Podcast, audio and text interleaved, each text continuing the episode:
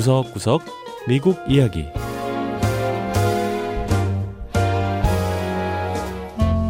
미국 곳곳의 다양한 모습과 진솔한 미국인의 이야기를 전해드리는 구석구석 미국 이야기 장량입니다.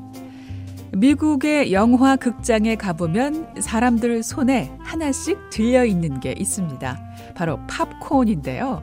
옥수수 알을 튀겨 만든 고소하고 짭짜름한 일종의 강냉이 과자로 미국인들은 특히 영화를 볼 때 이 팝콘을 많이 먹습니다.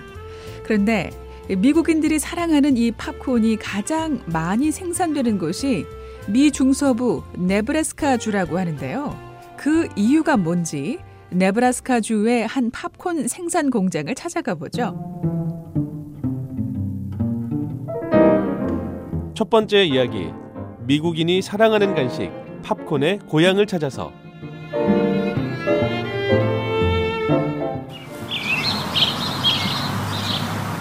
미국에서 가장 큰 팝콘 생산업체 가운데 하나인 Preferred Popcorn. 샘 크루그 총책임자는 아버지를 이어 2대째 팝콘 사업을 이어오고 있습니다. Preferred Popcorn의 생산 공장에선 15분마다 맛있는 팝콘이 만들어지는데요. 크루그 씨는 팝콘이 완성되는 즉시 맛과 품질을 평가한다고 했습니다. Oh, I eat popcorn probably five times every single day from 저는 이른 아침부터 하루를 마감할 때까지 하루에 팝콘을 다섯 번 정도는 먹는 것 같습니다. 팝콘 생산 과정의 시작은 밭에서 나는 싱싱한 옥수수에서부터 시작됩니다. 팝콘이라는 이름에서 알 수 있듯이 팝콘용 옥수수는 일반 옥수수 콘이 아니라 팝콘 옥수수라고 하네요. The big difference uh, with corn and popcorn is popcorn has a lot of starch. 팝콘 옥수수가 and 일반 옥수수와 very 가장 다른 점은. 알갱이의 전분이 훨씬 더 많다는 점입니다. 껍질도 훨씬 더 질기고요. 이런 팝콘 옥수수에 열을 가하면 전분이 수분과 섞이면서 알갱이 안에서 끓어오르는데요. 열을 계속 가하면 딱딱한 껍질 안에서 점점 더 온도가 오르다가 견디지 못한 껍질이 펑 터지면 팝콘이 되는 겁니다. 네브라스카는 이런 팝콘 옥수수가 자라기에 완벽한 환경이라고 합니다. 기후도 딱 좋고 관계 용수로 쓸 물도 충분하기 때문이라고 하네요. 무엇보다 농사 지대이다 보니 숙련된 농부들이 많은 점도 장점입니다. 앤드류 맥하그 씨는 자신의 가족 농장에서 팝콘 옥수수를 재배하고 있는데요.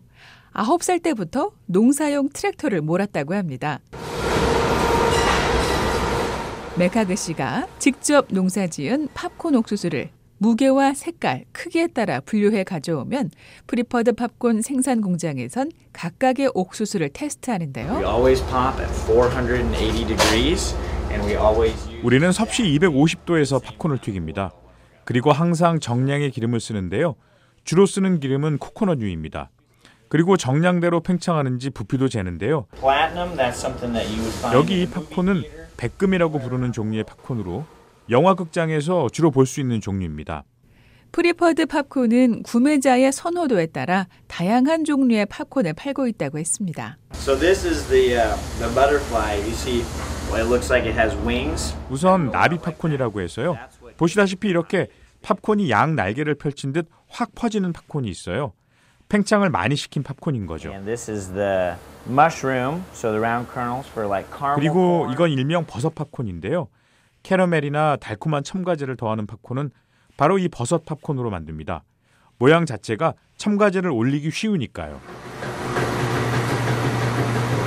이렇게 만들어진 팝콘은 큰 부대에 담겨 미국을 비롯한 전 세계 곳곳으로 나갑니다. 하지만 뭐니 뭐니 해도 전 세계에서 팝콘을 가장 많이 먹는 나라는 미국인데요. 미국 팝콘 협회에 따르면 지난해 미국인의 팝콘 소비량은 무려 140억 리터에 달했다고 합니다.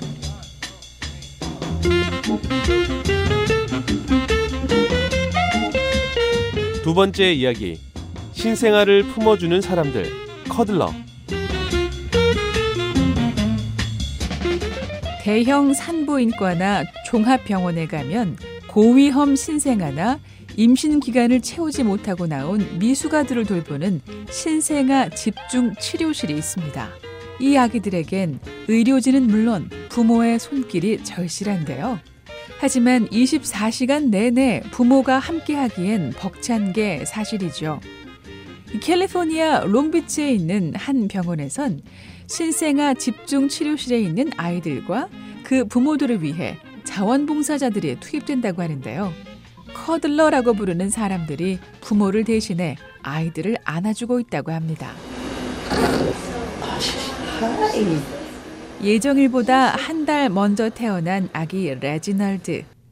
신생아 집중 치료실에서 수주간 지낸 후 드디어 집에 갈 시간이 됐습니다. Good morning, baby. How are you today? 캐롤린 키하누 씨는 레지널드를 품에 안고는 흔들의자에 한참을 앉아 있는데요. 푸근한 할머니처럼 보이는 키하누 씨는 이 병원의 자원봉사자로 레지널드의 엄마가 자리를 비울 때마다 이렇게 아기를 품에 안아준다고 했습니다. This one I love. You know, because they're so sweet and they're 저는 아기를 품에 안아주는 이 일을 정말 좋아합니다. 아기들이 너무 사랑스럽잖아요. 보채는 아기들도 있긴 하지만 저에게 이렇게 아기를 맡겨 몇 시간씩 안아줄 수 있도록 허락한 부모들께도 감사한 마음입니다. 키하누 씨는 밀러 어린이 병원에 소속된 자원봉사자로 훈련을 받은 전문 신생아 커들러입니다. 신생아들을 품에 안고 사람의 온기를 전하는 직업인 만큼 병원 측에선 자원봉사자 선별에 심혈을 기울인다고 하는데요. cuddler 담당 간호사인 케이트 데일리 씨의 설명입니다. The cuddlers range in age from 21 to probably 82 years old. 자원봉사자들의 나이는 21살에서 82살에 이를 정도로 다양합니다. 은퇴한 직장인도 있고 학생도 있고 남자, 여자, 성별도 다 다르죠. 하지만 단 한 가지 신생아를 돕기 원하는 마음만큼은 다 똑같아요. 다들 얼마나 아기를 좋아하는지 모른답니다. 그러니까 이런 봉사를 하는 거겠죠? 키하누 씨도 커들러 자원봉사에 지원하기 몇 달 전에 은퇴했다고 했습니다.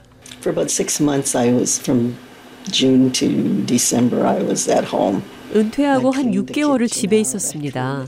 부엌도 정리하고 옷장도 정리하고 차고까지 싹 다 정리했죠. 그래도 시간이 남는 거예요. 집에 가만히 앉아만 있기는 싫어서 자원봉사 일을 해보자고 결심했어요. 그래서 찾은 일이 바로 이 신생아 안아주기입니다.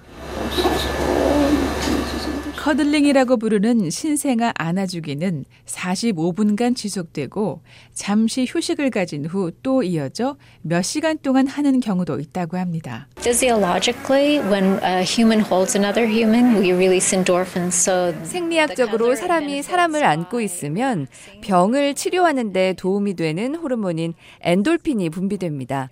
그러니까 아기들을 안고 휴식을 취하는 cuddler 자원봉사자와 자원봉사자 품에 안긴 미숙아들 모두 엔돌핀이 주는 효과를 누릴 수 있는 거죠. 벌써 13년이 된 cuddler 프로그램은 부모들에게도 큰 도움이 되고 있습니다.